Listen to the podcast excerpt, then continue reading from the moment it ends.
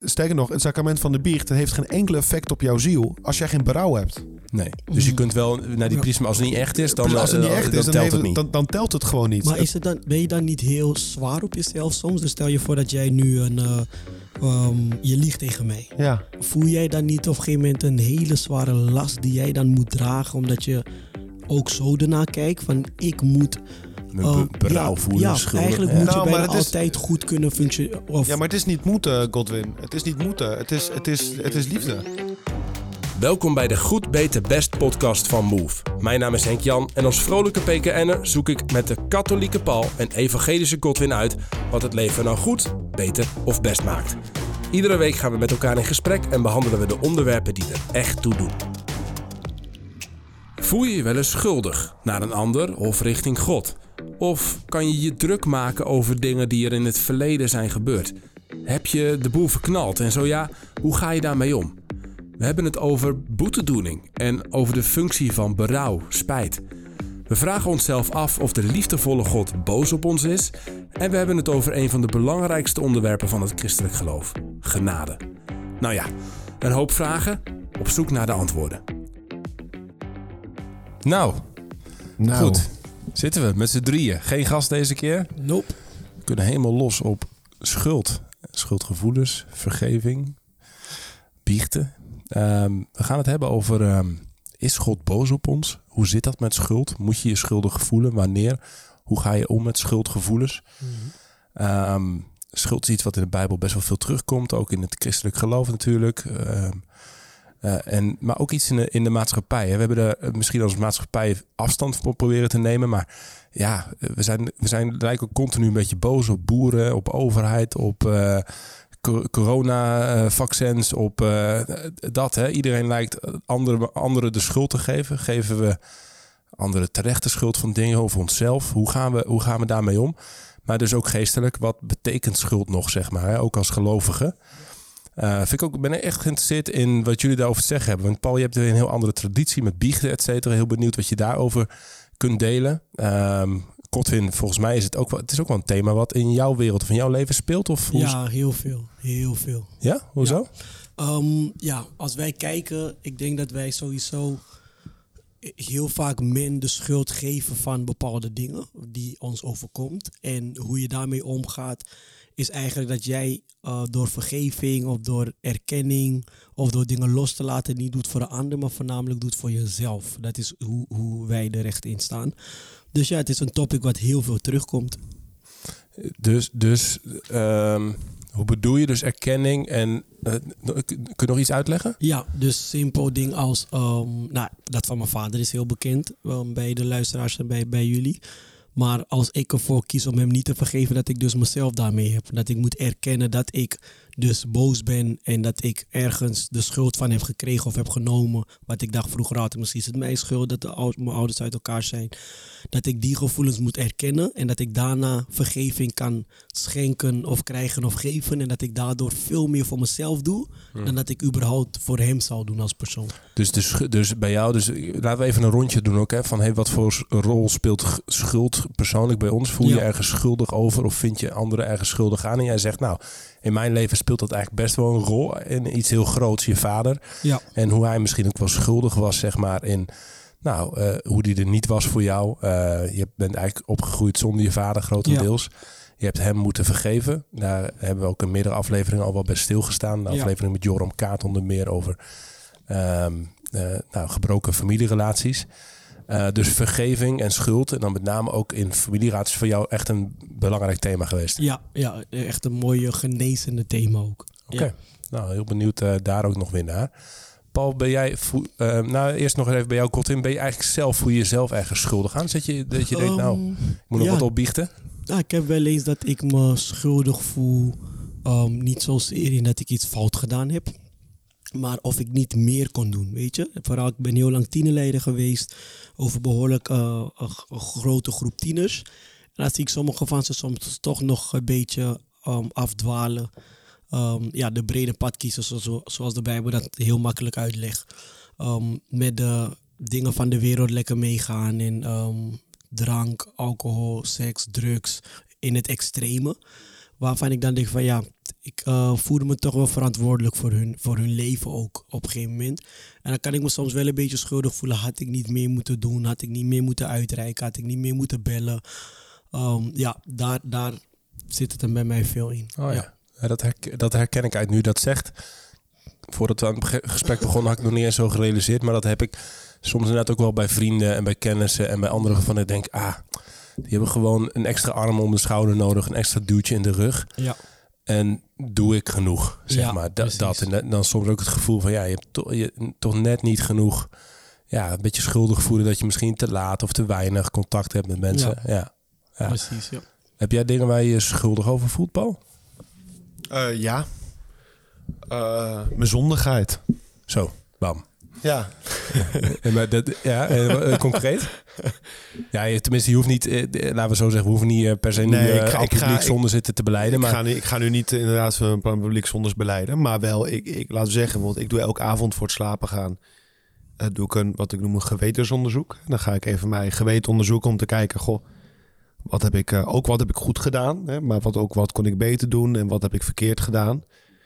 Nou, en dan ontdek ik vaak heel kleine dingen, maar dan ontdek ik toch wel van, nou, ik reageerde nors tegen die. Mm. Uh, ik heb uh, hier slechte gedachten koest over de anderen. Ik heb, uh, ik heb mijn tijd toen verspeeld. Terwijl ja, mijn plicht riep me toch om, om die tijd anders te benutten.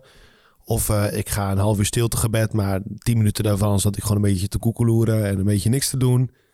Dit soort dingen, ja, de, en, en daar, daar, voel ik, daar voel ik dan wel een schuld over. En uh, om, om, ja, nou, niet, nee, ik wil zeggen om het meteen heel breed te maken, maar toch, kijk, het woord schuld heeft tegenwoordig ook een soort heel heftige connotatie. Hè, want je krijgt vaak ook zelfs de boodschap dat je je niet schuldig moet voelen. Mhm. Maar ik kom uit een traditie en ik ervaar dat ook heel gezond. Maar het wel heel goed is om je schuldig te voelen. Alleen het moet daar niet bij blijven, natuurlijk. Mm. Oké, nou dan wil ik zo meteen meer, hou Ja. dat vast. Want ik ben wel heel benieuwd hoe je daar ook mee omgaat. En ook de rol van biechten. Ik denk dat we dat een beetje opnieuw aan het ontdekken zijn. Ook soms in de Ja. christelijke wereld. En misschien daarbuiten ook wel. Dat je denkt, nou, het zou best wel lekker zijn om soms de dingen die gewoon niet goed zijn. Waar je schuldig over voelt, gewoon op te kunnen biechten. Dat het weg is daarna ook. Ja. Dus ehm, daar wil ik meer over weten. Maar en bij jou zit het dus... Nou, je hebt misschien ook wel grotere dingen waar je mee worstelt of zo. Maar in de basis ook gewoon op die kleine alledaagse dingen. Dat je denkt, Ja. ah, had ik even, even anders moeten doen, Paul. Da- dat nee, gevoel. absoluut. Kijk, Ja. als, ik naar als ik naar het verleden kijk, er zijn ook wel hier en daar nog wat grotere dingen geweest natuurlijk. Hè? Van, Ja. Van, van, van ja, grotere dingen. Van je zegt van goh, en als je terugkijkt, dan baal je van eh, goh, hoe heb ik dit jaren geleden nog laten gebeuren? En dan komt, dan komt weer een beetje dat schuldgevoel terug. Dat heb ik natuurlijk ook. Maar meer van, Kun je er nog iets over, of is dat te persoonlijk? Ehm, eh, nou, een, een keer bijvoorbeeld dat ik, dat ik echt gelogen heb tegen een goede vriend. Eh, een, een, een andere keer, even kijken. Eh, nou, er komen, er komen wel meer dingen bij me op hoor. Maar ik zit gewoon even te kijken wat, wat nu ook gepast is. Ja. Eh, want het gaat natuurlijk ook vaak over intiemere dingen. Ehm, eh, dat ik bijvoorbeeld ook niet, niet verstandig met mijn hart ben geweest. En bijvoorbeeld mijn celibataire roeping bedoel ik dan. Hè, dat, ik, dat ik bijvoorbeeld met mijn hart bijvoorbeeld veel te veel gericht was op andere dingen. Op, op een specifieke vrouw. En, en, en dat het heel ingewikkeld dingen maakt. En dat ik ook merk dat de Heer me roept en zegt... Hé hey Paul, dit is niet de weg die je moet bewandelen. Nou, uiteindelijk is het, wel, is, het, is het wel weer goed gekomen. Dus ik heb, eh, ik heb toen, laten we zeggen, er is niks, niks ernstig gebeurd, bedoel ik dan. Ja. Maar wel dat ik terugkijk en me wel over schaam. Van goh, hè, dat... eh, of eh, even kijken wat nog meer. Eh, nou, de, de, de keren, de keren dat ik dan bijvoorbeeld porno heb ge- gekeken in het verleden, weet je wel. Dat soort dingen. Ja. Ehm, weet het zijn niet dingen waar ik, waar ik nu in mijn dagelijks leven mee zit. Hè. Ik, ben, Ja. ik ervaar dat ik ervan verlost ben. Maar de herinneringen blijven. Hè. Ja. En de littekens. En soms dan denk je aan dit of aan dat. En ik bedoel, ik ben een zondaar. Dus ik heb nu een paar losse dingetjes verteld. eh, hè, eh, Maar, maar het zijn, ik vraag het even naar niet omdat ik nou per se eh, hier jouw biechtvader wil gaan zitten uithangen aan het publiek. Daar, daar niet van. Maar ik merk, ik herken het wel omdat je van die, hebt van die kleine alledaagse dingetjes, zeg maar, waar je schuldig over voelt, maar die vergeet je ook weer vrij snel. Maar je hebt ook een soort van, ik heb dat zelf dus ook wel van een paar van die dingen in je verleden, dat je denkt, hé, get, getsie, weet je wel. Ja, dat, dat, je het niet helemaal kunt vergeten. Ehm, misschien ook dus niet helemaal, ja, ik weet niet hoe dat zit, maar vergeven hebt of vergeven bent voor je Ja. gevoel. Ehm, die, die, waar je gewoon van baalt dat dat ooit gebeurd is of zo. Ja, ja, maar zijn er voor jou dan dingen waar jij je nu schuldig over voelt? Nou, ik, ik kan wel met Paul meevoeden dat je zegt, eh, ik heb dat, dat eh, nou, misschien niet dagelijks, maar wel, wel re- regelmatig of gedurende de dag, dat je denkt, ah, toen niet even gereageerd op Vera, op mijn vrouw, zoals het zo, zo ik zou willen, weet je wel. Ja, Eh, Gewoon te kort af of te bazig of te of niet, of niet aanwezig of weet ik veel. Gewoon met name in het relationele dus dat ik denk, ehm, nou in, in, in, in mijn relatie eh, eh, met mijn vrouw en soms ook wel eens met collega's of dingen dat ik denk, ja, dat had beter gekund of wat anders gekund. Eh, dat- waar je dan wel wat schuldig over voelt. Ehm, dus dat, dat herken ik. En ja, dan inderdaad dus die, ja, wat groot. Ik weet dat ik een keer op reis ben geweest en er gingen, dat was in een moeilijk gebied in Georgië en er gingen wat dingen mis met een tolk en met een, en we werden bestolen en uiteindelijk ja, ging er iemand de bak in en het, het was allemaal, ik was 21 en het was heel diffuus, maar ik heb nog steeds zo'n gevoel dat ik denk, ja, ik heb daar ook steekjes laten liggen of zo, weet je wel. Je kan het ook niet meer echt helemaal herstellen. Ehm, maar gewoon het gevoel dat je, dat je, dat je nou, gewoon, gewoon dingen echt, dat de dingen in de wereld niet goed zijn gegaan, ook een beetje door mij, zeg maar, Ja. in sommige opzichten. En ik heb daarnaast ook, waar ik me ook schuldig over voel. Dat is, ik ervaar echt dat, dat, dat God mij, mij wil overspoelen met genade. Maar ik merk gewoon dat ik ook vaak gewoon niet, niet beantwoord. Of niet goed beantwoord aan die genade van God. Ja, ja. Ja, dus ik heb een, een roeping. eh, althans, ik ervaar echt die roeping van, nou, hè, van, van eh, de roeping die ik heb. En dat is ook een streven naar, naar die christelijke volmaaktheid. En, eh, en ik merk dat God me heel vaak de hand uitreikt en zegt: Nou, waarom, waarom ga je niet deze weg? Of waarom doe je dit niet? Maar hè, dat, dat, ik, dat ik dan soms gewoon door verstrooidheid, oppervlakkigheid of gewoon door zwakte, dan, dan toch niet helemaal goed beantwoord. En dat is ook meer in het dagelijks leven. Hm. Dat ik merk van, goh, ik, kan, ik, ik zou meer kunnen doen. Ik zou meer op de Heer kunnen vertrouwen. Ik zou, hij zou ook grotere dingen door middel van mij kunnen doen. Als ik, als ik beter beantwoord. Hè? Als ik aandachtiger ben. Als ik edelmoediger ben. En voel je dan dus ook schuldig naar God toe? Ja, ik voel schuldig naar God. Ja, schuldig van, goh, ik zou een veel beter instrument in zijn handen kunnen zijn. Hè? Als ik aandachtiger zou zijn, gehoorzamer, edelmoediger. Eh, maar, ik, ik, ja, maar ik schiet daar gewoon heel vaak in tekort. Ja. Oh, wauw. Maar is Jij- dat... Is, is, ja, mooi dat je dat, dat zo ehm, zegt. Ehm, of ik me ooit schuldig naar God voel. Nee, ik heb het wel eerst vroeger gehad. Dat als we bijvoorbeeld gaan evangeliseren. We zijn een hele ehm, extreme... ehm, wat dat betreft gaan wij echt met letterlijk de bresbed naar buiten. En lekkere getuigenissen geven. ehm, lekker schreeuwen op straat. Mensen bij elkaar trekken. En dan voelde ik me soms wel schuldig als ik dan bijvoorbeeld op een vrijdagavond niet meeging Ah. dat ik dan naar huis ging, omdat ik dan gewoon moe was. Weet je, dan dacht ik van ja, ja dan ga ik naar huis, maar ga wel zielen naar de hel, want ik, eh, ik, ik ga lekker thuis chillen, weet je. Ah, ja. Ehm, dat zijn wel dingen waar ik me op een gegeven moment schuldig gevoeld over heb. Of dat er bijvoorbeeld een, ehm, in de kerk iets is en daar ben ik er niet. Ik had daar in het begin heel veel moeite mee. En dat komt omdat ik uit een kerkcultuur kom waarbij alles echt ging om ehm, ja, de missie, de visie. En dat moest gewoon continu uitgedragen worden. Ehm, ik ben blij dat wij als kerk nu een, een onafhankelijke kerk zijn geworden. Dus dat, dat, daar heerst de, dat, dat kerkcultuur niet meer. Maar het was wel voor ons, ehm, je gaat 110% voor God of je gaat gewoon, je kan niet 80% gaan. Nee, dus je schiet heel vaak tekort voor je gevoel dan. Ja, en daar ja. voel je je dan schuldig over, ook naar God toe. Ja, van, Zeker ja, als de stakes zo high zijn, als, als, als, het, als er zoveel op het spel staat. Zielenhel, eh, mensen die naar de hel gaan. Ik- ik-. Dat vind ik al moeilijk om op die manier in te geloven. Maar, de- maar de- als, je- als dat zo is, zeg maar, dan, dan is dat, en, jij, en jij bent er dan verantwoordelijk voor of je die mensen wel of niet bereikt, dan eh, Precies, dat, dat ja. voelt wel als een beetje pressure. ja, ja, ja. Dus daar heb ik me wel heel vaak schuldig over gevoeld. Maar Hey, en nu zeg je, nu dus niet meer zozeer dat je je schuldig voelt naar God. Ja, ja omdat ik, ik, ik heb dat nu geleerd dat God, en dat leer ik ook door de podcast gelukkig, ik leer God steeds beter kennen als een liefdevolle vader. Hij is ook rechtvaardig. Dat wil zeggen dat hij dus ook recht zal uitspreken en recht zal doen. En dat hij mij soms op een manier ehm, iets zal duidelijk maken wat ik misschien niet fijn vind. Maar omdat hij rechtvaardig is, doet hij dat wel. Want het is goed voor mij. Ehm, en daarom weet ik ook dat als hij een rechtvaardige God is en een goede vader, dan hoef ik mij niet schuldig te voelen naar hem toe, want ik heb hem niks te bewijzen. Ik heb God helemaal niets te bewijzen. Maar Godwin, je hebt wel vrijheid. Om, Ja. hem, om, hem, om wel te, of niet te beantwoorden aan, aan de rechtvaardige God, toch? Precies, ja. En daarin hoef ik dus niet um, en omdat ik die vrijheid heb, dat heeft God mij gegeven. Het zou een beetje gek zijn als jij tegen mij zegt, uh, Henk-Jan Godwin, hier heb je 1000 euro, doe ermee wat je wilt. En dan koop ik bijvoorbeeld een, uh, een PlayStation. En dan zeg jij, word jij boos op mij? Ja, waarom heb je dat gekocht? Terwijl jij tegen mij zegt, ja, doe ermee wat je wilt. En dat is wel een beetje wat ik ervaar met God. Dat hij me die ruimte geeft. En hij heeft me ook die vrijheid gegeven. Paulus zegt ook, alles mag, maar niet alles is um, um, verstandig. Klopt. Maar alles mag. Ja, maar, maar even kijken, want, want ik, even, ik weet niet of ik je goed begrijp. Um, God heeft jou bepaalde talenten gegeven, jou, Ja. jouw vrijheid, jouw tijd, et cetera.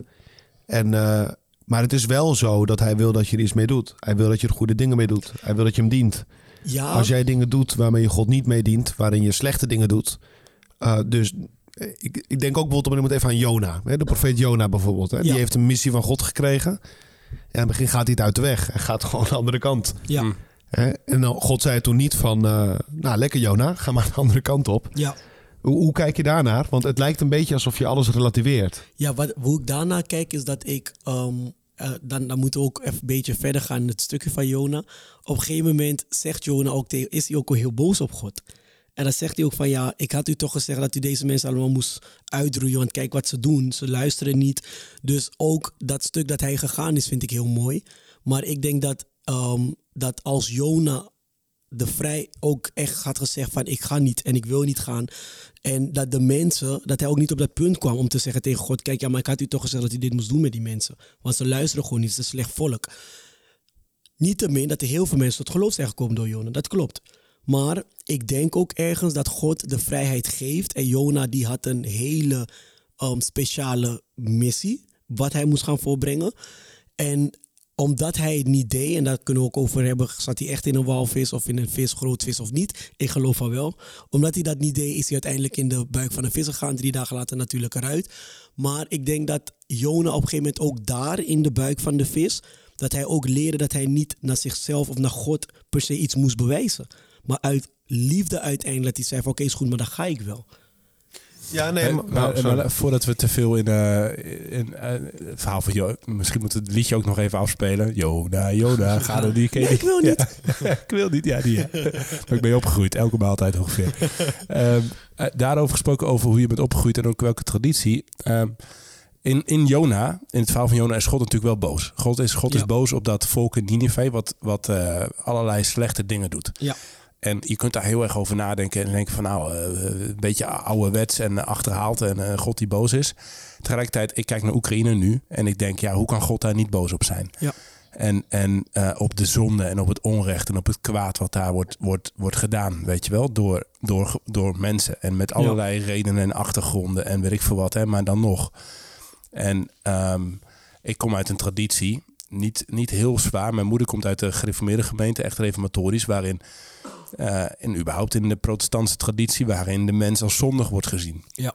Waarin God ook boos is op ons, zeg maar. Waarin er een schuld te vereffenen is. Waarin eh, we schuldig zijn en zondig zijn. En dat heel erg doorvoeld wordt. En je daar eh, van bekeerd moet worden, zeg maar. En al, al dat soort zaken. Ehm, die God die boos is, hè. En die boos is en ehm, niet uit de voeten kan op onze zonde. Omdat we zondig zijn. Beschouw je jezelf als zondig? Als eh, en een God die boos op je is? Dan, eh, wat, hoe, hoe kijk je daarnaar? Ik, ik beschouw mezelf inderdaad als iemand die in een zondig natuur geboren is. Dus ik ben niet perfect en ik zal altijd blijven zondigen. Maar ik weet ook dat we in een tijd van volledige genade leven met God. En dat is waar ik ehm, mijn kracht en mijn rust uithaal. Dat ik weet dat... Ja, Dus- wat betekent dat dan? Volledige genade dat, dat leven? betekent dat Jezus is aan het kruis, kruis gestorven. Hij heeft mijn zonde gedragen. De zonde die ik zou begaan, die ik ben begaan. De zonde die ik um, morgen zou, zou, zou begaan. Whatever it is, elke zonde heeft hij gedragen. Dus ik mag continu terug naar hem toe gaan en zeggen... Jezus, uh, vergeef mij ervoor. En hij zou dat iedere keer blijven doen. En Paulus zegt ook heel mooi, niet omdat we in genade leven betekent dat we roekeloos moeten gaan leven. We moeten wel goed nadenken om onze redding te behouden. Um, maar dat dat is het wel. Zo leef ik nu. Ik ben blij dat ik Jezus centraal heb. En dat ik ook fouten kan blijven maken. Maar dat ik ook iedere keer naar Jezus kan gaan en zeggen... Ja, maar Heer Jezus, vergeef mij voor dit. En dan hoef ik daarvoor mij niet schuldig te blijven voelen. Omdat ik fouten heb gemaakt. Anders kan ik als christen gewoon niet leven. Maar dan heb ik continu schuldgevoelens, omdat ik dan denk, ja, maar ik zou het anders doen. Ik zou, ik had gezegd dat ik niet meer zal zonnig. Ik had gezegd dat ik niet meer zal liegen. Ik had gezegd dat ik anders met de situatie zou omgaan. Maar ik ben tot de conclusie gekomen, ik ben gewoon een mens van vlees en bloed. Ik kan het niet. Dus daarom heb ik Jezus waar ik naartoe kan gaan en zeg, Heer Jezus. En ben je dan dus, zeg je daarvan, volgens mij is dat ook wel, ehm, jullie zijn volgens mij beter in bijbelkennis dan ik, maar uh, de, je, je, je, je bent ook niet meer schuldig omdat die schuld dus bij Jezus ligt. Is dat wat je zegt? Ja, ja, ja, En dat zal het heel stom zijn dat ik, ehm, en ik zeg dat eigenlijk heel oneerbiedig, heel, dat dat stom zal zijn, maar dat ik me schuldig blijf voelen. Terwijl hij zegt, ja, maar geef alles aan mij. En het doet me een beetje denken aan een, een drama die ik ehm, afgelopen week tijdens Paas heb gedaan. Um, daarin was ik de verteller. En de verteller die zegt eigenlijk dat uh, hij ziet Jezus en het ging over Jezus en Barabbas. En op een gegeven moment zegt hij iets heel moois. Hij zegt dat God moest Barabbas, um, God moest Barabbas behandelen als Jezus. Nee, God moest Jezus behandelen als Barabbas, zodat hij Barabbas kon behandelen als Jezus. Met andere woorden, ja, wij hebben genade ontvangen, maar iemand heeft daarvoor opgedragen en dat is Jezus. Ja, en Barabbas is de moordenaar die wordt vrijgelaten in plaats van Jezus in feite. Ehm, oké. Ik, ik, ik zie, laten we zeggen, want bij de conclusie ben ik het eens met Godwin, maar ik zie wel een, een verschil in, in, of misschien is het geen verschil. Ehm, kijk, elke keer dat ik zondag, dan, dan ervaar ik gewoon dat ik Jezus, dat ik ook aan het schreeuwen ben, kruisig hem. Mm. En dat ik, ook, dat ik hem ook nagel. En dat doet me gewoon pijn. Ja. Iets is dat ik daarna natuurlijk, zoals de verloren zoon hè, en zoals Petrus, dat ik terug kan gaan naar Jezus en dat hij me altijd zal omhelzen en altijd zal vergeven. Ja. En daarom ook, ik blijf niet in mijn zondigheid. Hè. Hmm. Dus, maar het is juist dat, omdat ik, omdat ik echt ervaar dat ik zondig ben, voel ik me ook meer in staat om die barmhartigheid van God te kunnen ontvangen. Omdat ik daar meer naar verlang, meer behoefte aan heb. Hmm. Blijf je daarin dan soms niet hangen in dat schuldgevoel? Want kijk, jij, jij we zijn mensen. Dat betekent dat jij tot aan de dood ga jij altijd fouten blijven maken. Ja, dat klopt. Maar tegelijkertijd, dat klopt. ik ben zondig en ik weet, ik, ik, laten we zeggen, pas als ik in de hemel kom, dan kan ik echt definitief bevrijd zijn van mijn zondig bestaan. Ja. Maar tegelijkertijd, ik zie wel degelijk dat een goed gebruik van mijn vrijheid in samenwerking met de genade, dat het wel kan veroorzaken dat ik meer of minder zondig. Ja, oké, die snap ik. Ja. Dus mijn punt is van, op het moment dat ik ga zeggen, ja, ik ga toch zondigen, maar Jezus is mijn redder. Nou, ho eens even. Jezus mijn redder is allemaal te vergeven. Maar hij verwacht ook van mij een bepaalde inzet. Ik kijk ook bijvoorbeeld naar de parabel van de talenten. Ja. van, hé, hey, begraaf je talent niet. Gebruik het goed. En gebruik goed de talent zie ik wat mijn vrijheid. Hè? Van, ik kan in een concrete situatie kiezen om A of B. En soms is het me te veel. Eh, altijd heb ik de genade van God nodig. Begrijp me goed. Maar ik relativeer dat niet. Hm. Eh, van... kunnen, we, kunnen we nog eens... Uh, dus, dus kunnen we nog eens wat woorden geven aan genade dan. Hè? Want we, Jezus komt en dat, daar, daarmee is een genade voor ons. Maar genade is ook een beetje zo'n platgeslagen woord. Van hey, wat, wat betekent het nou in jullie persoonlijke levens dan? Dat er dus dan blijkbaar, want jullie zeggen allebei, joh, we zijn allebei zon, allemaal zondig geboren. Iedere mens is gedoemd om te blijven zondigen. Maar Jezus is er, zeg maar, uh, uh, om die zonde op zich te nemen. Nou, daar heb ik ook nog wel wat vragen bij. Um, maar, uh, en, en dan is er genade, zeg maar. En daar wil je dan vanuit leven. Wat betekent dat dan concreet voor jou, Paul? Wat is genade dan? Hoe voel je dat? Ervaar je dat? Wat is dat? Genade is, mijn inziens, is de kracht van de Heilige Geest. Dus genade is, is gewoon is de liefde van God. Het is de, de liefde van God die Hij met mij wil delen. Uh, om mij te helpen om vanuit mijn zondigheid toch het goede te kunnen doen. Bijvoorbeeld, is ook interessant, want dat was denk ik ook een verschil tussen Luther en de katholieke theologie. Dat is dat Luther beweerde van, nou, de, men, de mens is, uh, is door en door zondig en is gedoemd tot zijn zondigheid. Uh, in de katholieke is geloven, nee, de mens is verwond. Hè? Dus er is een neiging tot de zonde. We zijn geneigd tot de zonde. Maar dat wil niet zeggen dat we niet het goede kunnen doen. We kunnen wel degelijk het goede doen binnen die staat van zondigheid. Ja. En uh, de genade is het fundament. Hè? De genade is ook het initiatief van God die mij de liefde schenkt, zijn kracht.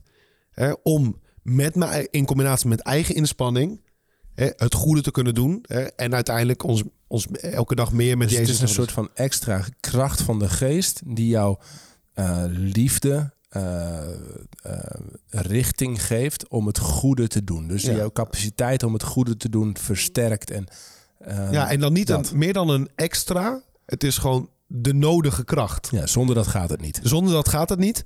Maar het is niet alleen pure genade. Want God vertrouwt ook op mijn vrije wil, mijn beantwoording. Hè? Dat ik Ja. zijn hand vastpak. En dat ik wel degelijk het Dat initiatief is de eigen verantwoordelijkheid. Precies, dus bijvoorbeeld wat Ja. ik mooi vind aan, aan, aan de verloren zoon... eh, is, het is de vader die op hem wacht. Die omhelst hem, hè? Die, die, die ontvangt hem weer. Maar hij kan niet blijven bij de varkens. Hij is Ja. wel op stap gegaan. Hij is teruggegaan. Hè? En daar zit natuurlijk ook een soort liefdevolle beantwoording. Hè? Het is, het is, hij, hij neemt het Ja, je in moet die hij- genade wel willen in je leven. Ja, en je moet Ja. er ook werk van maken. Ja. Ja, de- dat is het ook. Hè? Je, moet, je moet het verankeren in je persoon en wie je bent. De goede daden, de deugd ontwikkelen. Ja. Hè, de goede gewoontes. Dan val je weer, dan ga je op je bek. Misschien ga je helemaal weer terug naar het begin. En Ja. dan begin je weer opnieuw. Hè? Ja. Dus Hey, en, en voor jou genade? Voor mij is genade letterlijk ehm, de mogelijkheid die ik van God heb gekregen om vergeven te worden en vergeven te zijn. Dat is wat ik zie als genade. Hij had het niet hoeven doen, maar hij heeft er wel voor gekozen om het te doen. Om het band te herstellen eh, tussen de mens en God. Tussen mij en God persoonlijk. Dat is wat ik als genade zie. Ja, dus zonder dat dat er is. En het, is, het voelt nog steeds een beetje... Ja, theo- theoretisch misschien een beetje... Maar zonder dat dat er is, zeg maar... kun je eigenlijk niet... De, de, ja, je leeft best wel dicht met God, hè? Je Ja. beeld en je, je ervaart Jezus in je leven. En dat kan er niet zijn zonder dat die genade er is. Ja, zonder die genade. En de, de- Jezus is voor mij gewoon echt het symbool van genade. Ja. Hij is degene die ervoor gezorgd heeft ehm, dat, dat die band met, met God gewoon weer hersteld is. ja. hoe, hoe is dat voor jou, Ankjel? Nou, ik heb de afgelopen jaren wel wat. ehm, het gaat ook een beetje over, wat, over, over het kruisen, hè, zeg maar. Ja. Eh, we belanden best wel in een stevige theologische, theologische discussie. Dus als je dit nou luistert en denkt, eh, we hebben die gasten het allemaal over. Nou, eh, pech. We hebben nu gewoon even theologische discussie. En wil je er meer over weten, bel maar, mail maar. Ehm, eh, dat. Ik kijk, eh, van, van oorsprong zeg maar, is het in het christelijk denken, zeker hier in het, in het Westen, is, wordt heel erg gezegd van, en zo ben ik ook opgegroeid, van hey, God moet de kloof overbruggen tussen ons. Jezus moet, moet eh, eh, God is boos in feite en al zijn boosheid en zijn woede reageert hij min of meer af op Jezus. En, en Jezus neemt dat op zich en daarmee door zijn bloed zeg maar, zijn onze zonden vergeven. Dat Ja. noem je verzoening door voldoening, zeg maar in theologisch jargon. Ehm, en ik denk wel dat dat is wel iets wat ik minder sterk ervaar of zo. En minder. eh ik merk, Reinier Sonneveld heeft een goed boek geschreven ook over het, vergeten evangelie. Over hoe je daar ook naar de betekenis van het kruis op een net andere manier kan kijken. Waarbij in de Oosterse eh, orthodoxe eh, theologie bijvoorbeeld, en Irenaeus, een, een, oud- een vroege kerkvader ook, ja, veel meer uitgaan van hey, God, Jezus komt om, ehm, om te sterven, om daarmee de dood te overwinnen. En als een Christus victor, als, als Christus die, die, die, die overwint als het ware. En daarmee is hij veel meer solidair met ons, met ons lijden, met onze, onze zonde, met, met alles wat er misgaat in onze wereld in ons leven. Staat hij veel meer naast ons. Laat, laat hij zich verwonden en zelfs doden om te zeggen, hey, liefde, genade, een nieuw begin, dat is waar het om gaat. En, en een God die, ehm, die boos is op ons, daar hebben we het ook een beetje, is God boos op ons? Een God die boos is op ons omdat wij zondig zijn en dat dan gaat afreageren op zijn eigen zoon en, en zegt, eh, en daar moet jij nu voor sterven en gemarteld voor worden. Ja, dat, dat, vind, ik, dat vind, ik, vind ik best wel moeilijk om te geloven. Vind ik best wel een, een theologie waar ik problemen mee heb soms. Ja, en, en, maar als je de Oude Testament dan bijvoorbeeld leest, waar je wel ziet dat, volgens mij zegt het letterlijk de, de, de wraak of de boosheid van God. De godstoorn. Ja, de Ja. toren. Ja, Ehm, heb je daar zoiets van, oké, maar dat is het Oude Testament en dat, daar kijk ik anders naar dan naar het Nieuwe Testament? Nee, nee niet, niet in die zin. Want eh, weet je, geen jota mag verloren gaan, zeg maar. En, eh, Jezus komt om de wet te vervullen en niet, niet te vervangen. Ja. Ehm, dus dus ik, ik, ik, heb, ik, eh, eh, ik ben geen theoloog. Ik ben er wel naar, zoekende in dit, dit, dit verhaal.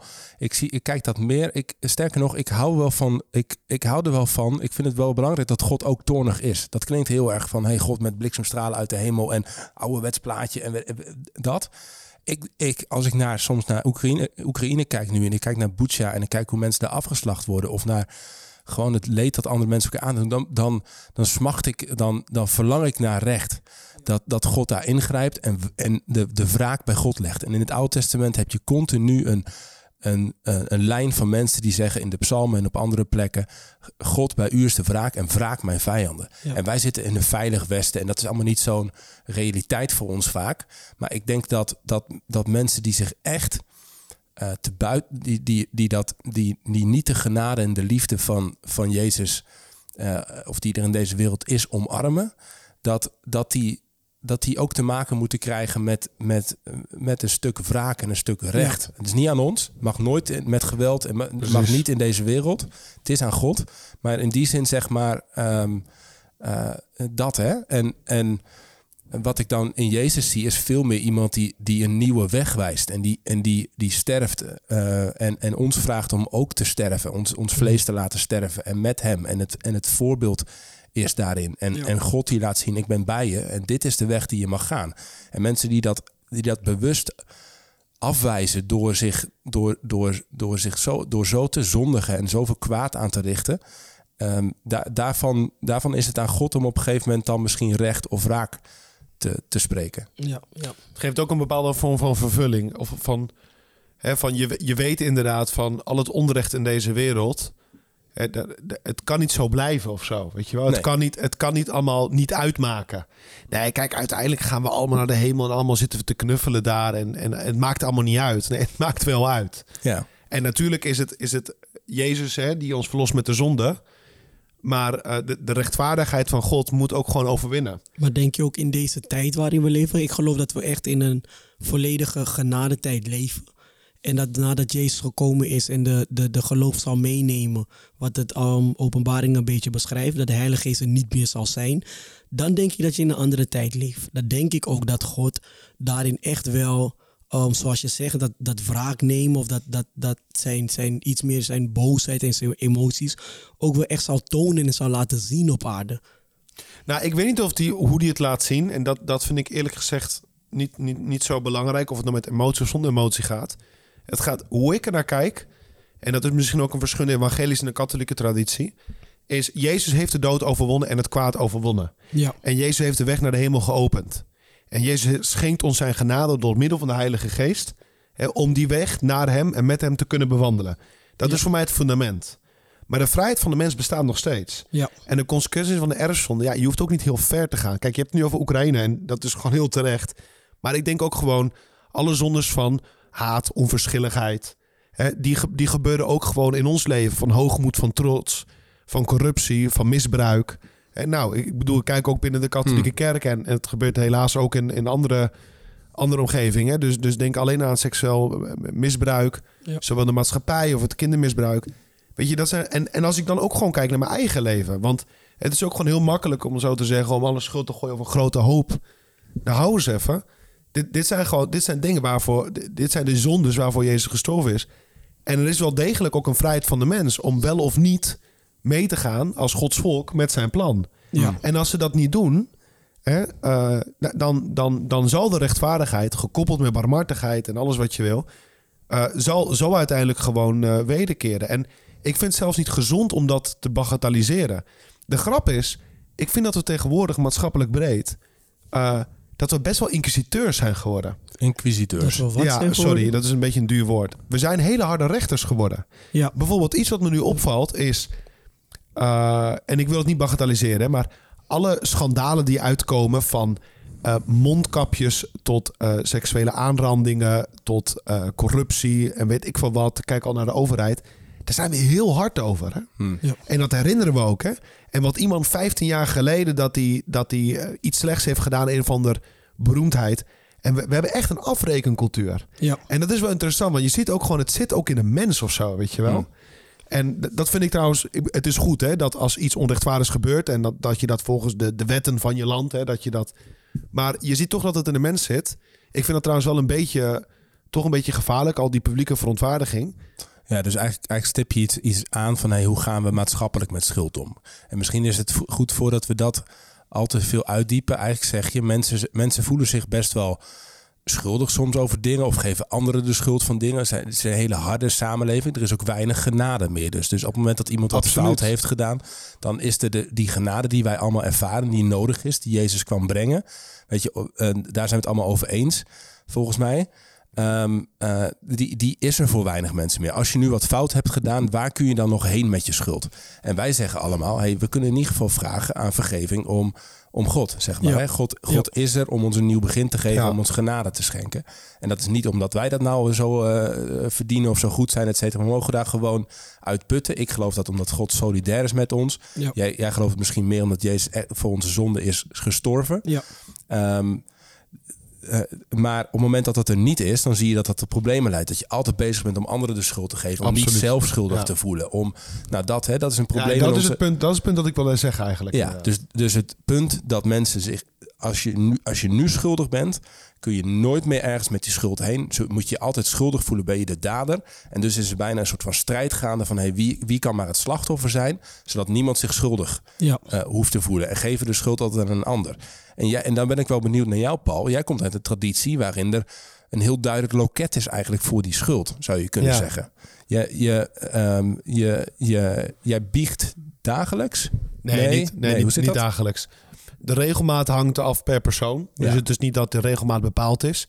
Maar in ieder geval de biecht dus. Hè? dus Nou ja, het, dat is, laten we zeggen, de biecht in de katholieke kerk is een sacrament. Oké. Volgens mij in de meeste protestantse kerken zijn er twee sacramenten uit mijn hoofd. En dat is de doop en de eucharistie, als ik me niet vergis. Avondmaal, ja. En de avondmaal. Nou, de katholieke kerk heeft zeven sacramenten. Zeven. Ja, zeven. Ik kan ze heel kort even opnoemen, dan weten je meteen welke ze zijn. Dat is, dat is de doop, dat is het vormsel, dat is de eucharistie. Dat is eh, de, het sacrament van de biecht, van de verzoening. Eh, daar bedoel ik hetzelfde mee, biecht, verzoening. Dan heb je het huwelijk, het priesterschap en eh, dan eh, de, de ziekenzalving. Hm. Dus dat zijn, dat zijn zeven sacramenten. En wat is het belang, de waarde van een sacrament? Waarom is dat een sacrament? Het zijn, het zijn eh, levendige tekens van Gods genade. Het zijn bijzondere genadebronnen die God door middel van zijn kerk schenkt aan alle gelovigen. En de inspiratie om even meteen te focussen naar bijvoorbeeld naar het sacrament van de biecht. Dat is dat, dat Jezus op een gegeven moment ook aan, aan Petrus en apostel zegt hè, van... En aan wie ga je de zonde vergeven, zullen ze vergeven worden. Hè? Het, is, het is iets wat van God komt. Dat is heel belangrijk. Hè? Het is niet het instituut zelf die jou de vergeven is. Maar het instituut heeft een bepaalde bevoegdheid van Jezus gekregen. En dat zijn concrete mensen die een concreet sacrament hebben ontvangen. En dat is die van de priesterwijding. Ja. En die krijgen de, de, de, de genade van God. Hè, om in Gods naam mensen van hun zonde te kunnen vergeven. Maar de, de Dan kennen we dat allemaal van de biechthokjes en de films, zeg maar. En je precies. gaat en dan, eh, vader, ik heb gezondigd. Zo Precies. gaat het ook echt bij jou. Leg eens uit, wat, wat speelt de, de biecht dan voor rol in jouw leven? Hoe gaat Nou, dat? Kijk, ik had het aan het begin hè, over van, eh van Paul, waar schaam je over? En ik zei mijn zondigheid. Kijk, ik vind het juist, ik vind ook, dat ging misschien een beetje gek, maar ik vind het ook wel heel, heel mooi en heel gezond en heel goed voor mijn eigen ziel om die zondigheid echt te kunnen ervaren. Eh, en dat ook te veranderen in berouw. Hè? In berouw in de zin dat, dat ik gewoon voel de pijn van de zonde, waardoor ik ook Jezus tekort kom in mijn naaste. En dat, en dat ook gewoon te, kunnen, te sterk te kunnen ervaren. En dat, dat koestert bij mij ook het verlangen naar de barmhartigheid van God, naar de verzoening. Dus kleine grote doordat dingen. je je schuldig voelt in feite. Berouw is een soort van Ja. je schuldig voelen. Dus we hebben het weer schuld.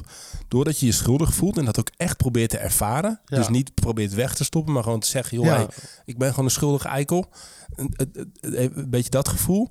eh, ervaar je meer de noodzaak om naar God te gaan. En Absoluut. Dat. Absoluut. En het sacrament, sterker nog, het sacrament van de biecht dat heeft geen enkele effect op jouw ziel als jij geen berouw hebt. Nee. Dus je kunt wel naar die priester, maar als het niet echt is, dan, als het niet eh, echt dan is, dan, telt het niet. Dan, dan telt het gewoon niet. Maar is het dan, ben je dan niet heel zwaar op jezelf soms? Dus stel je voor dat jij nu een, eh, ehm, je liegt tegen mij. ja. Ehm, voel jij dan niet op een gegeven moment een hele zware last die jij dan moet dragen, omdat je ook zo ernaar kijkt van ik moet Met be- berouw ja, voelen, Ja, schuldig. eigenlijk Ja. moet Nou, je maar bijna het is- altijd goed kunnen functioneren. Of, ja, maar het is niet moeten, Godwin. Het is niet moeten. Het is, het is, het is liefde. Als ik gewoon kaart tegen jou lieg, ja. dat doet me gewoon pijn. Weet je, want ik hou van je en ik zou niet tegen jou willen liegen. En dan ga ik ook naar je toe en dan zeg ik: Sorry, Godwin. Ja. Ik heb tegen je gelogen. En dat erkennen, dat is heel gezond, want dan gaat die wond ook genezen. Ja, Als ja, ik het ja. weg zou bagatelliseren, dan denk ik oprecht dat het schade mijn eigen ziel zou opleveren. Maar dat is dan, dan zeg je, ik ga naar Godwin. Maar jij, jij, dat moet je eigenlijk ook doen, hè? Maar je gaat ook naar de priester Precies. en je gaat biechten. Hoe, Precies, hoe, want hoe gaat dat? Leg het eens. Oké, nou ik leg het even, Ja? inderdaad, ik leg het even uit. Want, nog even, want dat is even Ja. lang om het af te maken. Als ik tegen jou lieg, wat ik aan een van deze doe, hè, dus het gebod van eh, God liefhebben en je naaste liefhebben, dat is uiteindelijk ook één gebod. Ja. Als ik tegen jou zondig, zondig ik ook tegen Jezus. En dat Ja. zie ik eh, dus, nou, oké, maar om even naar, naar, Ja, nee, naar precies. het ritueel te gaan. Kijk, wat ik doe is, ik begin met een gewetensonderzoek. Ik ga bijvoorbeeld even in de kapel zitten, in een kerk. Of het kan ook op mijn kamer, hè, maar eh, op zich een, een, een kerk dient zich daar goed voor. En ik ga gewoon even na, wat is de laatste keer dat ik heb gebiecht? In mijn geval, ik probeer wekelijks te biechten. Hè, dat vind ik eh, trouwens niet alleen om zondes. Hè. Soms zijn het ook kleine nalatigheden. Maar het is, een, het is een prachtige genade en die geeft me ook heel veel kracht. En dan ga ik nadenken, oké, deze week. Wat is sinds mijn laatste biecht? Hè, wat zijn dingen waar ik heb tekort gekomen? Zondes die ik heb begaan, et cetera. En dan ga ik dat allemaal langs. Soms helpt het me om even de tien geboden langs te gaan. Hm. Dat geeft me ook een beetje structuur. Hè, of ik, eh, voor mezelf maak ik soms ook een vragenlijst. Heb je weer iemand vermoord? Of... Nee, Nee, maar- je moet er niet weer geen geitje Nee, maar, maar- kandidaten. Ja. Nee, maar wa- waar heb je het dan Ja. ook over? Nou, bijvoorbeeld kritische gedachten over anderen die ik bewust toesta. Ja. Hè, of inderdaad leugens. eh, dingen van, van, van... Denk ook aan de, de hoofdzondes. Hè? Denk aan Ja. de luiheid. Hè? Denk aan de, de vraatzucht. eh, aan de, eh, de, de vraatzucht bedoel ik ook. Denk aan de, de ongeordende sensualiteit. Hebzucht. eh, de hebzucht. Ik bedoel, alleen al als je die zondes even heel concreet... in je dagelijks leven gaat onderzoeken... Ik bij mezelf tenminste, ik ontdek dat ik... Ja, dat er gewoon heel veel... Dat er, dat er soms best wel veel... Niet per se groot, maar wel... Oké. Oké. Dus mij vind ik best wel cool. Dat doe jij denk ik niet zo. Ik in ieder geval niet, toch? Niet op die manier, want het lijkt me ook heel zwaar dan, Paul. Like, zoek je dan niet achter alles een, ehm, eigenlijk een schuld? Dus stel je voor dat jij naar de winkel bent geweest en je hebt twee broodjes gekocht en je loopt buiten en je ziet een dakloze man en je dacht ik moet hem een broodje geven, je doet het niet, stopt het snel in je mond, gierigheid. Dan, dan lijkt het, zoek je dan niet te veel achter dit soort dingen? Nee, nee, wat, wat, wat het is, is... Het is ook iets wat de liefde je vraagt. Kijk, laten we zeggen... Van als, als jij bijvoorbeeld dat hebt gedaan tegen je vrouw... Ja. Weet je... Het is iets kleins, maar het doet toch een beetje pijn... want je houdt van haar. Ja, oké. op Snap je? Dus het is niet... ja, ja. Wederom, dit is niet een soort traumatische ervaring. Het is voor mij... Het, het, het, het, Je probeert zelfs vrij, eerst gewoon even vrij zakelijk te kijken. Wat, wat is nou eigenlijk allemaal voor een soort lijstje te maken van, Precies. van zonde Oh, ongeveer precies. in je hoofd. En dan, te zeggen, en, dat, dan- en dan de volgende stap is dat wat meer doorvoelen? Of, Nou, dus dan inderdaad gewoon het overwegen van, van, die, van die tekortkomingen. Vaak ook een mooi gebed. Eh, het kan wel ook heel mooi zijn om zoiets als Psalm 51 te bidden. Ja. Of Psalm 130. Het zijn gewoon, hè, maar oké, maar dan ga ik naar de biechtvader, de priester. En dan zeg ik, nou, ik wil graag biechten. Eh, dat, en dan heb je een biechthok inderdaad. Kijk, bij mij thuis woont ook een priester en we zijn man onderling. Hmm. Het is wel bepaald bijvoorbeeld dat met vrouwen, dat priesters gewoon een biechthok met een vrouw. Hmm. Eh, maar ik bedoel, ik kan ook gewoon eh, in de zitkamer knielen. Ja. En eh, hij zit daar. Maar je knielt echt ik kniel, bij hem. ik kniel. Ik kniel En- bij hem en ik kniel niet voor de priester, ik kniel voor Christus. Dat is belangrijk. Ja, dat, hij, hij is, is op dat moment dan... Precies, hij vertegenwoordigt Ja, Christus. Ik kniel voor Christus en ik wil Christus genade en vergeving ontvangen. Niet die van de priester. Ja. Dat de priester me vergeeft, heeft er niks mee te maken. Ja. Althans, hij, hij schenkt me de vergeving van Christus. Ja. Oké, nou, dan eh, begint het vaak. Dan zegt hij, eh, nou, hè, van, van de, ik begin vaak met een, met een, met een mooi kort gebed. Eh, en daarna zeg ik, nou, biecht, biecht je zondes op. En dan vertel ik, nou, dit en dit en dat. En, eh, en dan vertel ik gewoon de zondes. En dan die- ben je echt een paar minuten. eh, Ja, een soms, lijstje. soms, is, maar- soms 30 seconden. Soms heb je meer moeite om dingen te vertellen. Dan heb je minuten Ja. nodig. Eh, ik bedoel, hè, dat hangt af Ja. per persoon. Maar het hoeft niet langer te duren dan wat nodig is. En Dus, moet dat per se bij de priester? Kan je bijvoorbeeld ook bij Henk Jan knielen en zeggen... nee, nee, want, het, is, want de priester, het gaat erom dat Jezus aan de apostel heeft gezegd... Ja, Hè, eh, ik geef u de kracht, ik geef u de macht om de zondes te vergeven. En aan wie ze vergeven worden, zijn ze vergeven. Ja. Dus dat is, dat is, laten we zeggen, hoe het in de katholieke traditie, hoe dat wordt geïnterpreteerd is... eh, dat Christus heeft aan bepaalde mensen in de kerkgemeenschap... De, de bevoegdheid, de kracht gegeven om dit te kunnen. Aha. en daarvoor, Ah, om dat te kunnen, heb je bijvoorbeeld het sacrament van de priesterschap nodig. Je wordt priester gewijd. Grappig. En dan kan je de Eucharistie vieren en het sacrament van de biecht onder andere. En dus de- dat zijn twee sacramenten die alleen priesters Dat Eh, kunnen uitvoeren. precies Ja, alleen ja, kunnen ja. uitvoeren. Nou, ik vertel wat er daarna gebeurt is dat vaak de priester die, die geeft me nog een aantal pastorale adviezen. Zegt nou, weet je, over dit wat je vertelde, misschien kan het je helpen juist nu Eh, probeer wat meer dienstbaar te zijn wat meer te glimlachen. Ik, ik verzin nu gewoon dingen. Ja, maar die geeft ja. gewoon wat pastoor advies. Dan geeft hij een, een ter boetedoening. En dan geeft hij me een concrete boetedoening. Dat zijn vaak kleine dingen. Een boetedoening. Een klein, Dus- eh, een, een, een- iets wat je moet doen ter boetedoening van je zonde. Maar dan betaal jij op dat moment dus eigenlijk je zonde af. Begre- Ja, dus een, het is inderdaad een manier. Een boetedoening is inderdaad van nou een straf die je moet vervullen. Hè, Ja. Om het zo te zeggen. Eh, waardoor, hè, als een soort tegemoetkoming van de vergeving. Wat is dat? dat hoe- kan zijn, bijvoorbeeld, bid twee onze vaders. Dus het is vaak een- ook iets symbolisch, maar het moet er wel zijn.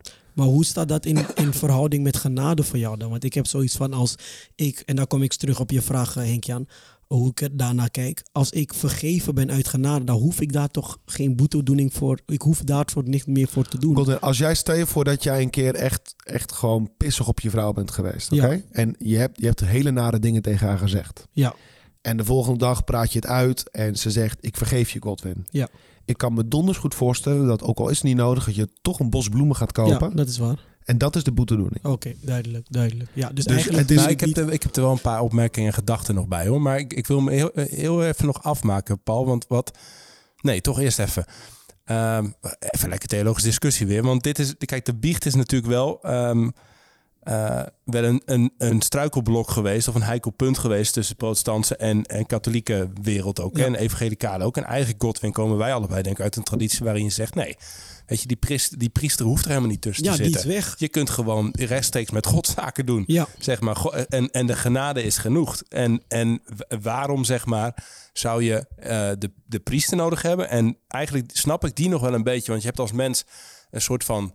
Is het heel fijn. Ik snap ook de genade van Christus. Het is niet de priester die vergeeft, hè, dat heb je uitgelegd. Maar ehm, eh, die snap ik nog wel een beetje, omdat je het echt expliciet maakt. En omdat je het, eh, je hart kunt luchten op die manier, je zonde. Ja. En, dat, en dat je het terug hoort ook van iemand. En dat die een bepaalde geestelijke autoriteit heeft. Dat, dat voel ik nog wel mee. Dat vind ik mooi ergens. Maar ik vind de boetedoening eigenlijk best wel ver gaan of zo. Dat ik denk, ja, precies wat Godwin zegt. De, er is toch, weet je, enerzijds ja, die bosbloemen of die, of die, eh, die, die, die onze vaders. Maar voor mij voelt het nog steeds als hij, ik moet iets bijdragen. Of een tegemoetkoming dus doen aan de genade. Terwijl de genade op zichzelf genoeg zou moeten zijn. Nee, maar we hebben het net over de rechtvaardigheid van God gehad. Hè? En dat, dat alles, hè, de- laten we zeggen, ik, maar dat heeft alles te maken met of je gelooft in de waarde van de menselijke vrijheid. Of die moet meewerken met de genade of niet. Dus het, het initiatief is van God. God zal me onvoorwaardelijk vergeven. Maar hij zegt me, van jouw kant verwacht ik een beantwoording. Ja.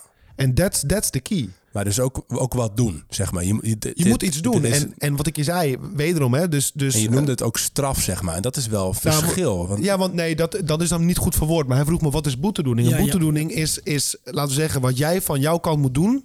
Hè, om, eh, om, om die ver- vergeving te bewerkstelligen. Ja, en dat is, maar dat is precies het verschil. En ik, ik, ik probeer dus, de, want ik kom echt uit een traditie waarin je zegt: nee, dat is, er is niks wat je kunt doen om die vergeving genade, te ja. bewerkstelligen. Dit is, ge- het is er gewoon, zeg maar. En het is door God gegeven. En dan kom ik ook nog eens uit een. Nou, mijn moeder komt uit een reformatorische wereld waarin dat ook nog eens voorbehouden is aan de uitverkorenen, zeg maar, hè, aan de uitverkiezing. Daar heb ik eh, al helemaal veel moeite mee met die gedachte. Ja. Eh, de genade is er voor iedereen en Ja. is vrij beschikbaar, zeg maar. Dat hè. Ehm, maar om er iets voor te doen, weet je, daar ben je als mens schiet je altijd in, in tekort. Ben je altijd te klein voor. Het is, het is alleen maar. Ja, maar dat dat je is de- gereformeerd maar denken. dat je, maar je dat je erin tekort schiet, wil nog niet zeggen dat je het niet moet doen. De liefde vraagt toch ook om een wederkerigheid. Het vraagt toch om een beantwoording. En dat is ja, toch... maar het is niet voor, dat is niet voordat je de genade eh, eh, ontvangt, maar daarna, Ja. zeg maar. Het, het, Ja, het maar lijkt je bij wordt- jou nu voorwaardelijk, zeg maar. Je nee, moet ook nee, zelf... hij vergeeft me. Hij zegt ook, ik verge hè, eh, hij vergeeft je. En na het vergeven, dan doe je die boete. Dan ga ik nog even naar de kapel. En dan bid ik twee onze vaders, wat hij me ook heeft opgedragen. maar, maar wat als jij dan zegt, ja, maar die boetedoening wil ik niet of ga ik niet doen? Wil dat zeggen dat jij de genade dan niet hebt ontvangen of mag ontvangen? Nou, dat wil zeggen dat je uiteindelijk, uiteindelijk weiger je het wel. Maar ik snap, laten we zeggen, wat ik niet zie is, nou, ik zie het wel. Ik zie dat daar gewoon twee tradities in zijn. En waar de discussie uiteindelijk gaat over de vrije medewerking van de mens met Christus. Ja. Paulus zegt in Thessalonicense, ik voeg toe wat ontbreekt hè, aan, aan, de, aan het offer van Christus. Dat zegt letterlijk Paulus. Ja. Als we kijken naar de talenten, dan zien we ook, Jezus geeft talenten, maar vervolgens zegt, doe er wat mee. Ja, ja. En feitelijk, ik geloof wel dat ook in dit geval vergiffenis vergt een beantwoording. Ik vergeef je, Maar om jou te vergeven heb ik nodig dat jij je hart opent. En een uiting van het opening van je hart is dat je deze concreet dingen doet, wat nooit buitensporig is. Het is altijd, als er grote zware zonde is, dan kan het misschien een groter gebed zijn, iets wat iets meer inspanning. Maar het is iets wat je wel degelijk kan doen. Ik kan gewoon bewust, liefdevol twee onze vaders bidden. Dat ligt binnen mijn bereik. En je ziet natuurlijk dat de vergeving van Christus en mijn onze vadertjes, dit, dat is buitensporig groot verschil. Ja. Dus het zit er ook niet in dat ik, het is niet dat ik hetzelfde doe wat Christus zou doen. Ik ben een nietig zonde, Maar het zondaartje. maakt je minder, en dat vind ik wel mooi, het maakt je minder passief, zeg Ja, maar. Je, ja. bent, je, bent, je mag ook samen met God optrekken. God is daarin ergens ook meer een, een, een partner, veel meer een vader en veel, een veel grotere dan dat, hè, maar je bent ook ergens onderdeel ervan. Ja, en misschien een mooi voorbeeld is... stel je voor dat een, een klein jochie... die eh, zat thuis met de voetbal te spelen... en die heeft een hele mooie vaas gebroken. Je, moeder heel boos en het jochie voelt zich rotschuldig. Dus dat jochie dat pakt zijn spaarcentjes... en dat zijn, weet ik veel wat, eh 1,45 euro. En die gaat dan naar de Action... en die koopt een of ander rot pl- plastic vaasje... en die schrijft erop mama sorry... en dat geeft het terug aan mama. Nou, natuurlijk in de waarde staat dat... ik bedoel, die vaas was veel waardevoller... Maar dat kleine gebaar van het kindje dat volgens zijn eigen vermogen probeert iets terug te doen, snap je, dat is enorm liefdevol. En dat is iets wat het hart van de moeder ook compleet ontroert. De moeder vraagt niet aan het kind om die vaas helemaal terug te betalen. Weet ik wat Ja, allemaal. heb je dan, want eh, volgens mij, eh eh, thanks in ieder geval voor de uitleg en ook voor de openheid om gewoon even hier lekker over te discussiëren. Ik weet, ik, ik, ik, ik weet nog niet of ik het ermee eens ben of, of ik snap de traditie nu wat beter en ehm, eh, dat. Ehm, eh, even over jouw ervaring daarna, want je hebt dan gebiecht en je zegt twee dingen eigenlijk. Je zegt net van, nou weet je, eh, de ontroering van de moeder, zeg maar in dit voorbeeld, hè, kan de ontroering ook van God zijn. Eh, jij, jij zegt dan die, die, die, die, die wezige groetjes of onze vader, et cetera. Ervaar je dan iets van die ontroering of van die connectie met God op het moment dat je die boete doet? Ja, en, en hoe, hoe, hoe, laten we zeggen, hoe zwaarder de schuld, dat ik de schuld ervaar, hoe groter. Ik denk ook bijvoorbeeld aan wat, wat de Heer ook zegt, hè, van er is meer vreugde in de hemel voor, voor één, eh, voor één eh, schaap, eh verloren schaap die teruggevonden Ja. is, dan voor 99 die het niet nodig hadden. Ja. Nou, en dat ervaar ik. Ik ervaar gewoon, het is gewoon één groot hemelsfeest. Elke keer dat ik als een verloren zoon terugga naar de vader. In de grote of in de kleine dingen. En ik ervaar het. Het geeft me ook kracht om opnieuw te beginnen. Om te zeggen, ik heb continu de grens altijd een beetje hè, vooruit. Maar nu ga ik gewoon weer met een schone lei. En weer met de hernieuwde kracht van Christus. Ik heb weer het verlangen om opnieuw te beginnen. Om in de kleine dingen van elke dag te strijden. En soms ga ik harder op mijn bek. Nou, en hè, bijvoorbeeld, ik zeg maar wat. Hè, als eh, in het verleden had ik een keer dat ik porno keek. Nou, dat doet, dat, ik, ik ervaar echt, dat doet schade in mijn ziel. Ik ervaar echt ook boef, weet je wel. Nou, en dat, dan, ja, ik schaam me ook om dat te vertellen in de biecht natuurlijk. Hè? Maar dan vertel ik dat, gooi ik eruit. Hè? En de biecht zegt, nou, hè, van, maak je geen zorgen. Je bent gewoon wanneer. Let er wel op de volgende keer. Hè? Zondig niet meer. Een beetje in de geest natuurlijk ook Ja. van Jezus zelf. Maar ik, hè, je bent vergeven. En dan kom je daar en zo, boef. Ja, is het weg. Is echt, je laat het los. Je komt als een ander mens dat biechthokje uit. Ik kom wel als een ander mens. Ik voel nog steeds soms wel en zeggen, nou, vandaag ga ik in het bijzonder proberen om meer liefde te geven, ook als een soort compensatie. Niet eens omdat dat als een boedeling is opgedragen, maar ik ervaar gewoon, het, ik vind het heel prettig, het verlangen om, nou weet je, vandaag bijvoorbeeld eet ik geen toetje. Eh, Kleine dingen, of vandaag, weet ik veel wat, eh, gewoon dingetjes om, om nog meer die dankbaarheid te uiten en nog meer een soort van die geest van eerherstel te zoeken, weet je wel? Hm. Maar de draaisfeer is altijd de liefde. Het is altijd die relatie. En in die relatie met Jezus, en dat vind ik ook mooi aan die boetedoening. Ik verlang ernaar om iets voor hem te kunnen doen. Al is het maar iets heel kleins. Ja, ja. Maar er zit een, verlangen naar beantwoording. Ik, ik vind het mooi, want eigenlijk precies hetzelfde hoe ik erover denk. Alleen dat stukje boetedoening en dat stuk iets moeten terugdoen. Daar ehm, heb ik eigenlijk veel meer geleerd in. Ik kan niks terugdoen. Dus ik kies ervoor om eh, God maar te blijven vragen om zijn genade. En wat ik dan. Je hebt natuurlijk een voorganger bij ons in de kerk, die spreekt het woord. Uh, maar het is niet zo dat als ik met wat zit, dat ik per se naar de voorganger hoef te gaan. Ik ga gewoon naar het altaar en ik bid en ik zeg: God, nou ja, God, ik heb weer iets stoms gedaan, vergeef me ervoor. Um, ik begrijp dat uw genade groot genoeg is en dat uw genade um, um, verfrissend genoeg is elke dag weer opnieuw om mij te kunnen vergeven. En op die manier doe ik dat. Dus ik vind het wel mooi dat we eigenlijk op hetzelfde punt uitkomen. Dat is dat wij zoveel van Jezus houden dat wij hem niet willen kwetsen, uh, niet in zonde willen leven en het herstel continu opzoeken. Alleen de route ernaartoe, inderdaad, wat jij zegt, dat, dat gaat heel anders ook bij mij. Zou je het willen? Bie- Biechten op de manier van Paul? Ehm, ik denk dat het goed zal zijn als elke christen op deze manier wel echt van tijd tot tijd gaat biechten. Want wat ik merk, ik heb dan eh, wel mensen in de kerk waar ik dan naartoe kan gaan en zeg van yo, ehm, het is niet goed gegaan, ik heb weer ruzie gehad met mijn vrouw of dit is niet goed gegaan. Wat ik bijvoorbeeld wel heel sterk heb, mijn vrouw heeft altijd de vrijheid om te gaan naar iemand die wij als vertrouwenspersoon binnen de kerk hebben. Daar maakt niet uit wat er gebeurt. Ze hoeft mij niet te vertellen en niet te zeggen. Ik hoor het wel van die persoon achteraf. En, En dan- ook als je het niet hoort? Ook als ik het niet hoor. Oké, want het, Ja. leek, het leek een beetje als ik hoor het wel, weet nee, je. in de zin van het, het komt als er een gesprek moet volgen, komt het gesprek wel naar me toe. De, zin- ik, ik, ik moet het uiteindelijk horen ehm, als dat nodig is. Maar zij kan ook naar diegene gaan en haar hele hart luchten en ik hoor er nooit wat over. Dat mag ook en dat is ook helemaal goed. Maar ehm, die vrijheid dat wij hebben, is eigenlijk een vrijheid wat komt uit, ja, we leven in genade en we mogen ook genadig zijn naar elkaar. We mogen ehm, bij iemand gaan en ons hart luchten, zonder dat wij het gevoel hebben van, ja, nu word je gestraft daarvoor. Nu moet jij iets doen om dit weer beter ehm, of te kunnen herstellen. Dus ehm, Dus, dus je zegt van hé, hey, eh, die persoon, die mede-christen zeg maar, hè, Ja. en, en de, de priester in de katholieke traditie, dus Ja. echt een sacrament daar. Maar goed, alsnog, een, een persoon zeg maar waar je je hart bij kan luchten, je zonde misschien ook kan delen. Dat is iets wat we als mensen nodig hebben op Ja. een bepaalde manier. En dat, dat trekt mij eerlijk gezegd ook heel erg aan, aan deze traditie, die katholieke traditie. Hè? Dat, dat het dat heeft. En maar je zegt, nou, als het gaat om de genade, dan, dan Ja, kan dat- het ook gewoon, hoef je het niet te verdienen of, of Precies, straf dat of iets. kan de rechtstreeks naar God. Ik denk niet dat, dat, ehm, dat ik per se... Stel dat ik naar niemand zou gaan, mijn hele leven... ehm, en ik bieg niks op naar niemand, maar ik doe dat wel naar God... geloof ik nog steeds dat ik die genade ontvang van God. En dat ik nog steeds gered ben en dat Hij me nog steeds vergeven heeft. Ehm, maar ik denk dat het wel gezond is om, om iemand te zoeken. Want ik heb ook gewoon, als ik, als ik kijk naar mijn hele leven, kan ik erkennen, momenten dat ik naar anderen ben gegaan, naar de juiste persoon, heb ik een doorbraak gehad. En dat, mijn doorbraak heeft eigenlijk niks te maken met de genade van God, heeft niks te maken met ehm, ehm, ehm, of ik wel of niet op dat moment rein of onrein leefde. Want ik, ik geloof dat ik wel vergeven was voor die daden. Maar dat het een doorbraak is geweest omdat ik met iemand ben gaan praten, dat ik uiteindelijk bij mij het kwartje viel. Dat bij Ja, mij het is hoe mensen werken, hoe jij werkt. En, dat, Precies, en, en ja. die doorbraken Ja, die misschien hebben ook hoe de Heilige Geest ook vaak werkt. Hè? Ja, Ja. maar precies. En en dat is, dat is echt wat ik, wat, wat ik geloof. Dat het is gezond om naar anderen te gaan.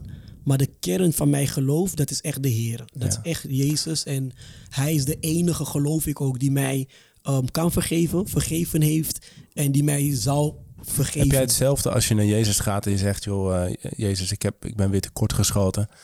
Eh, wilt u mij vergeven? Heb je hetzelfde soort van opluchting, een last van je schouders die eraf valt als dat Paul dat omschrijft? Ja, ik, heb, ik denk als ik, als ik ooit met jullie de kerk in zou gaan of jullie bij mij, dat jullie dat eh, echt zullen ervaren. Wat ik heel vaak heb, is dat ik uit mij heel erg in. ehm, eh, eh, ik, ik hou er inderdaad van om me echt letterlijk te uiten. Dus ik hou van lekker schreeuwen. Ik schreeuw het uit en ik zeg. En ik schreeuw dan niet mijn hele zonde door de kerk uit natuurlijk. Maar ik schreeuw wel heel hard uit. Van, Ja. ja, vader, ik heb u gewoon nodig. En eh, dank u, Jezus. En dat doe ik omdat ik dan echt. Heftig, man. Dan voel ik gewoon echt alles van me Ah, we gaan het een keer doen. Ik denk dat Ja. je, je moet me wel even een paar drempeltjes overhelpen. Want ik heb dat wel eens Ja, iets vaker meegewerkt, meegemaakt. En dan zit ik altijd echt een... Wow, wat gebeurt wat doen hier? ze? Wat doe ik ja. dat? Ja. Nou, gaaf. Dat is leuk aan de verschillende tradi- tradities. Ehm, even, even, pak hem nog even, want ik was... ehm, eigenlijk wat we, wat we zeggen ook over hoe je om moet gaan met schuld, hè, is eh, spreek het uit. Ja. En spreek het uit naar een mens in de katholieke traditie, ook de, de priester, zeg maar. Hè? En, en, en maak van je hart in die zin echt geen moordkuil. Ja. En zoek die vergeving. En zoek de genade van Christus daardoor. En jij zegt, nou, dat kan gewoon rechtstreeks. Bij jou gaat dat wat meer, zeg maar, in de biechtstoel met de priester. Ehm, ik, eh, ik, voor mezelf merk ik inderdaad dat ik, dat ik, eh, ik even beschouwende, denk ik dat we in de protestantse traditie de waarde van de biecht, zeg maar, als gewoon een plek en een terugkerend ritueel of een, een, een, eh, en, en zijn kwijtgeraakt. En dat we dat langzaam weer gaan herontdekken, de, de- wat de waarde ervan is. Ik denk dat we ervan geschrokken zijn vier, 400 jaar geleden, omdat we merkten dat, de, dat het op die manier ook iets kan worden wat je inderdaad nou, een soort aflaat of een, of een eh, wat, je, iets, iets wat je moet verdienen of wat je krijgt van de kerk en wat de, de rechtstreekse connectie tussen God en mensen, zeg maar, ehm, eh, in de weg kan staan. En, eh, maar op het moment dat ik het zo hoor van jou, Paul, dan denk ik, ja, dat is een, dat is een heel mooi iets. En in ieder geval is de, uit welke traditie je ook komt, of, of hoe je ook zit met in de of in de vraag van wat is schuld en is God boos nou op ons? In ieder geval zeggen we allemaal, ja, er zijn dingen om je schuldig over te voelen. Ehm, eh, eh, en, en dan is het goed om dat uit te spreken, vergeving voor te vragen en weer door te gaan en te weten dat er genade is. En dat Jezus daarvoor is gekomen in feite. Ehm, Als ik daar nog één dingetje mag toevoegen, en dat is, dat is ook iets maatschappelijks breeds. Dat is ook precies wat je zegt. Het is ook, laten we zeggen, het is goed om die zonde te voelen en om wat te erkennen. Kijk, want het is zo dat de, de, de zonde veroorzaakt wonden in je hart en je ziel. Uh, net zoals dat er ook andere dingen die je pijn doen. En op het moment dat we zeggen, nou, dat van de zondigheid, dat is zo'n christelijk dingetje. Of uh, weet je, ik voel me niet zondig, uh, ik bega geen zonde. Nou, je begaat ze wel. En als je ze weet herkennen, dan als je ze kan identificeren, hè, dan heb je ook daar een soort wonde die je ook kan genezen. Dus het is helemaal geen traumatisch proces. De trauma is wanneer je gewoon merkt dat er onrust is en leegte in je hart. En dat je het niet kan pinpointen. Wanneer je niet in staat bent om jezelf te accepteren. En ik denk dat de zelfacceptatie en, de, en een gezonde zelfliefde begint erbij dat je erkent, ook onder andere, wat zijn dingen waar ik een schuld aan heb. Ja. Of dat ik dat tenminste zo voel. Ja, en wel, wel daarbij op, op te merken inderdaad van... Hey, je, hebt ook, je hebt goede schuld wat mij betreft en slechte schuld. En goede Absoluut. schuldgevoelens en slechte schuldgevoelens. Ja. Je hebt mensen die zich helemaal... die opgegroeid zijn met een woedende god en een, en een enorm Nee, schuldgevoel. absoluut. Of mensen die gewoon ja, psychologisch gezien in, eh, nou, eh, eh, moeite hebben met bepaalde dingen. Dat je zegt, nou weet je, je, moet echt niet vast blijven zitten in schuldgevoelens. En, en het idee dat God boos op je is of dat er de hele tijd schuld op je drukt, Ja. dat is niet oké, zeg maar. Ehm, en, maar om, misschien omdat dat zoveel is gebeurd en omdat we in deze samenleving daarnaast ook nog eens eh, vaak niet weten wat we met schuld aan moeten, doen we maar alsof het er niet is en alsof de gezonde Precies. variant, zeg maar, ja, eh, er dus ook niet mag zijn. En ik denk juist dat het heel veel lucht geeft als je zegt, ja, ik ben ook maar een mens, ik, heb, ik zondig dus en ik heb een plek om, daar om daarmee af te kunnen rekenen. Ja, ja, en ik denk dat dat, Ja. de, dat het grootste verschil is naar hoe Paul ernaar kijkt en naar hoe ik het eerst hoorde. Van oké, dan ehm, als jij je continu schuldig voelt, ja, dat is best wel zwaar. Maar ja, ik begrijp wel, als je er inderdaad heel positief naar kijkt, van, vanuit omdat ik om jou geef, wil ik de bepaalde dingen niet doen. En dan kies ik er dus voor om bepaalde dingen op bewust niet te doen. En als ik het wel doe, voel ik mij schuldig dat ik dat gedaan heb. Dus ik, ik snap dat dat een gezonde manier van schuldig voelen is. En dat we daar dan wat aan, aan Ja. moeten gaan doen. Ja. Nou, en wat Henk Jan zei, ik vond het ook heel mooi geframed hoe je dat zei inderdaad. Want het gaat er inderdaad om dat, er, dat we misschien door een afkeer tegen een bepaalde cultuur, dat we naar een ander extreem zijn gegaan.